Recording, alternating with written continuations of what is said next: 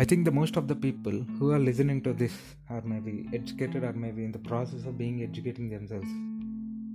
Education గురించి లేదా దాని ట్రాన్స్పరెన్సీ గురించి మీకెంత తెలుసో నాకు కూడా అంతే తెలుసు.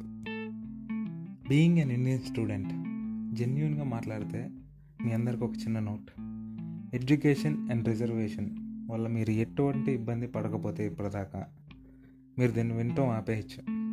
ఇది ఒక ఫ్రస్ట్రేటెడ్ స్టూడెంట్ యొక్క బాధ. గవర్నమెంట్ కాలేజెస్ని పెంచేసి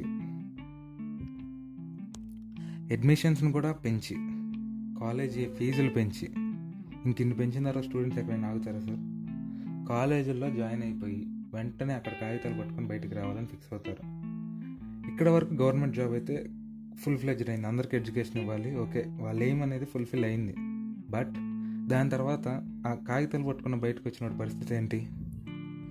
చదువుకున్న ప్రతి వారికి జాబ్ ఏది?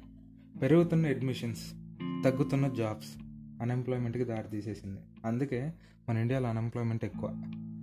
కాలేజెస్ పెంచిన వాళ్ళకి ఇండస్ట్రీలు కట్టాలని ఉండదా సార్? అసలు ఎందుకు కట్టరు? నా ప్రాబ్లం ఏంటో నాకు అర్థం కాదు. కొంతమంది వేరే కంట్రీస్కి మూవ్ అయిపోతున్నారు. వాళ్ళ సంఖ్య ఒక టెన్ పర్సెంట్ ఉంటుంది. మిగతా నైంటీ పర్సెంట్ ఈ దేశంలోనే ఆ గల్లీలో తిరుగుతూ ఏదో రకరకాల కోర్సులు నేర్చుకొని వర్త్ లేని జాబ్స్ చేస్తాం కదా. దానివల్ల వాళ్ళ కెరీర్ల మీద ఉండే ఇంట్రెస్టే పోతుంది వాళ్ళకి. అసలు ఎడ్యుకేషన్ గురించి ఇంకా చాలా చెప్పాలని ఉంది. ఇప్పటిదాకా నేను చెప్పింది అసలు it's less than five percent చాలా ఉంది. అదంతా మన కొత్త ఏం కాదు. కానీ ఆఖరికి ఒక మాట. రకరకాల కారణాలు చెప్పుకొని బ్రతకూడదు కాబట్టి. ఉన్న రిసోర్సెస్ అన్నిటినీ బాగా యూటిలైజ్ చేసుకొని ఏదో ఆ స్కిల్స్ ఏదో డెవలప్ చేసుకొని ఒక టాలెంటెడ్ సిటిజన్గా బయట సొసైటీలో తిరిగితే మన పని మనం చేసుకుంటే ఇంకెవరు మాత్రం మనకి ఎందుకు